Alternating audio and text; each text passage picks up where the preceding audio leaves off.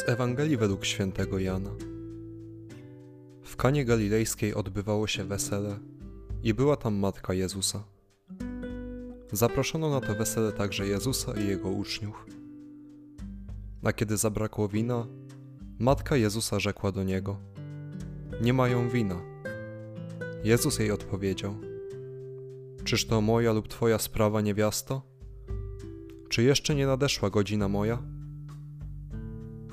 Wtedy matka jego powiedziała do sług: Zróbcie wszystko, cokolwiek wam powie.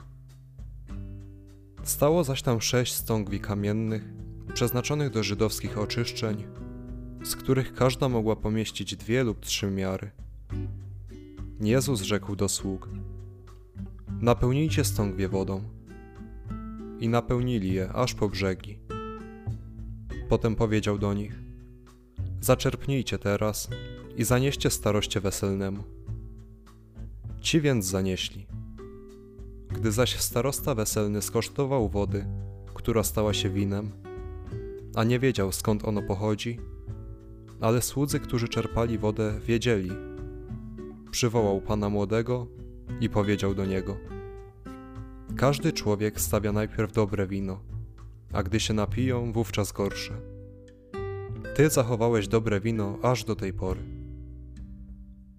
Taki to początek znaków uczynił Jezus w Kanie Galilejskiej. Objawił swoją chwałę i uwierzyli w Niego Jego uczniowie.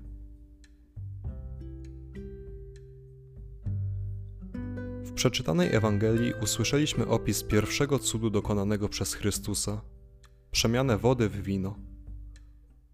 Warto zwrócić uwagę na kilka zasadniczych elementów, które w niej występują. Po pierwsze, Maryja nasza matka, pośredniczka łask Bożych, która widząc problemy nas, słabych ludzi, często nawet bez naszej prośby w jej stronę, oręduje za nami u Boga.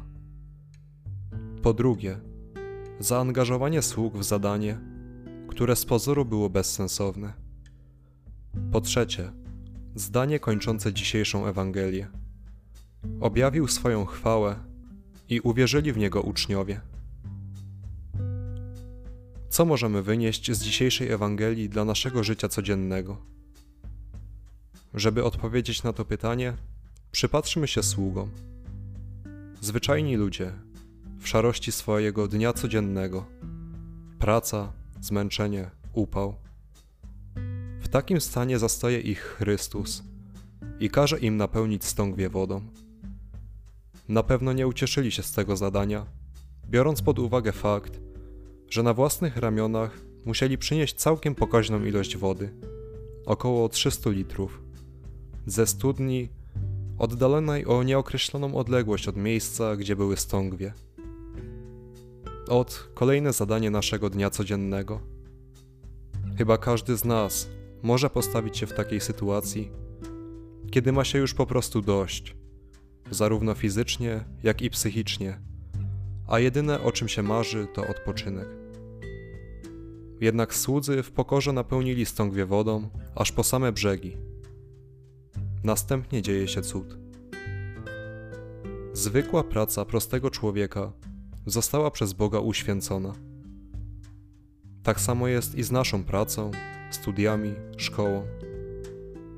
Te zupełnie normalne zajęcia, do których z pewnością często wkrada się znużenie, monotonia, są przez Boga błogosławione i uświęcane spełnianie swoich codziennych zadań starannie i z wdzięcznością w sercu jest drogą do uświęcenia człowieka. Wielcy święci często podkreślają wagę zwyczajnych prac wykonywanych przez człowieka, mówiąc, że jest to uczestnictwo wraz z pomocą Bożą w metafizycznym kreowaniu świata, ponowne nadawanie mu większego ładu i większej harmonii. W takim świetle Nasza codzienność nabiera nowych barw. Pozornie bezsensowna praca zmienia się w pełną pasji czynność, która pomaga zarówno uświęcić mnie, jak i człowieka, któremu dana praca służy. Najważniejsze jest jednak, aby spełniać ją z wdzięcznością w sercu. W najbliższym tygodniu zastanów się, Czy jesteś w stanie odczuwać wdzięczność za to, do czego aktualnie jesteś powołany, za to, czym się trudzisz?